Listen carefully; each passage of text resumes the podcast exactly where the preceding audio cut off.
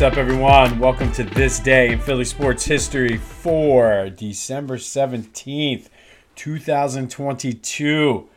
Good win for the Sixers last night. They beat the Warriors 118 106.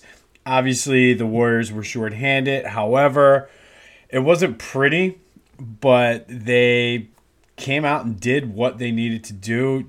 Joe had, uh, I think, 34 points.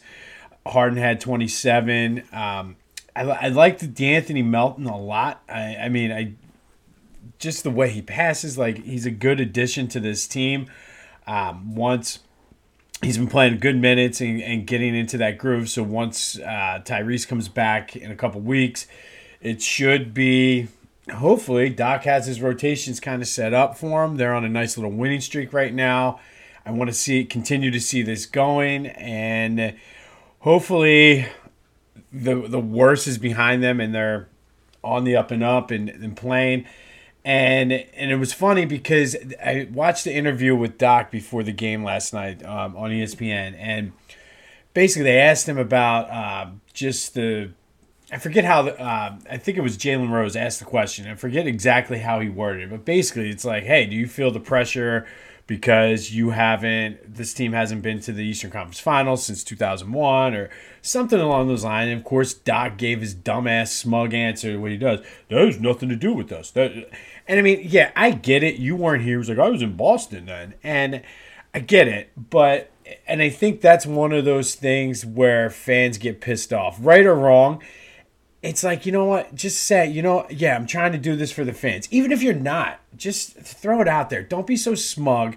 Don't be a dumbass about it. And he basically i mean he's other than that he said the right things. He's like our goal is to win the championship. We want to do this. We have the players to do it. We have this. We have that. And he was sticking up for harden a little bit and everything was good. And then he just again, like he talked like two. He's like that guy that talks two minutes too long and says something stupid. Come on, Doc. Like, it, I don't know. Maybe it's just me. Maybe I'm overly sensitive to him. Maybe I'm overly sensitive about Philly fans. But it just, man, like, shut the fuck up, Doc. Like, it has nothing to do with us. We weren't here. Like, I'm not concerned with the history. And it. it's like, dude, just just say yeah we're trying or, or, acknowledge like yeah it's been a long time. We'd love to to get back there for the fans or something. And just don't blow it off like that. Like it was a softball question and you whiffed dude. You whiffed. And let me know. Maybe i'm wrong. Maybe i'm just overly annoyed with doc and i'm, I'm just sick of him but it just seemed like a very smug thing. If you can, maybe go back and watch it. Was on the pregame show, and I'm, I'm pretty positive it was Jalen Rose asking the question. And so, and again, I, I can only hear some of it, but it had something to do with uh, the way something about the Eastern Conference Final, and he uh, has nothing to do with it. I was like, shut up, dude. Anyway, Flyers back in action tonight. Uh, Temple will play Ole Miss tonight. Um, be sure to check out Back to the Future if you haven't already.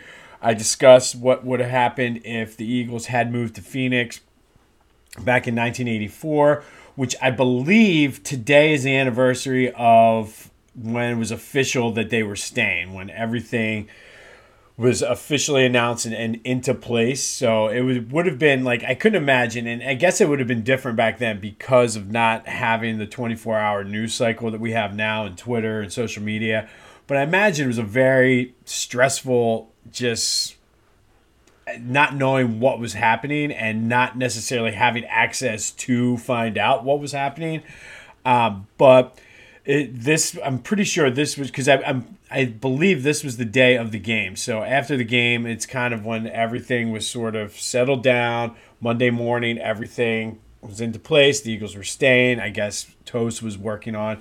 So be sure to give that a listen. And the, like I said yesterday, there's a lot of just layers and and things to that whole situation that I wasn't even aware of. Um, and Wilson Goode came out the hero almost. So be sure to check that out, like and subscribe. But we're going to stay with Temple today, and we're going to go back to 2011, so not that long ago in the big, well, 11 years. It doesn't seem like it was 11 years ago. But on this day, December 17th, 2000, or yeah, 2011, Temple beat Wyoming 37 to 15 in the New Mexico Bowl.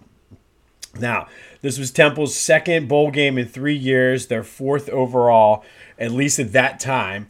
Um, and it was their second bowl win ever. Uh, they had won the 1979, um, I think it was the Garden State Bowl, um, I believe, and then they were in the Sugar Bowl back in in the 30s, which I'll probably talk about in a couple weeks on New Year's Day. But the New Mexico Bowl that year, that was um, Bernard Pierce had 100 yards and two touchdowns. Matt Brown had a touchdown. Rod Streater had a 61 yard bomb that he caught. Brandon McManus, Denver's own and fantasy reliable kicker um, for the Denver Broncos, uh, added three field goals that day. He probably was one of the, had the, or not probably, he had the most successful career out of anybody on that team. Uh, but it was Steve Addazio's first year. They went nine and four. They took second in the MAC East. Um, and he only, Addazio, I forgot, was only there for two years. And then it led into Matt Rhule and what I would call probably the, the golden era of Temple football. But that some notable games that season, they lost to Penn State only 14 to 10. I remember they were in that game thinking that they were had a shot to finally beat them. They beat Maryland. Um, Pierce was on. That was the year after his Heisman push but he had a great year that year. He had 1,481 yards, 27 touchdowns. Um, just a great season for Bernard Pierce. He would go on to play for Baltimore, and I believe I forget the other team he played for, but injuries caught up with him. But he did win a Super Bowl with uh, Baltimore, so that good for him. But I just remember for me this bowl win.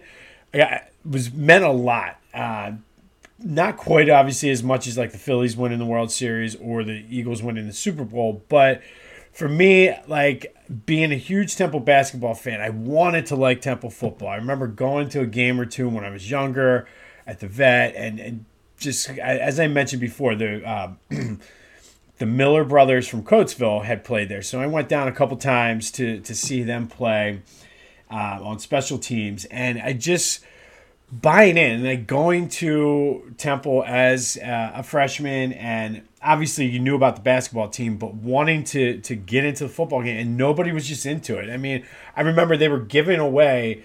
I had like eight tickets per game, ten tickets per game, each home game that were in my welcome pack as a freshman.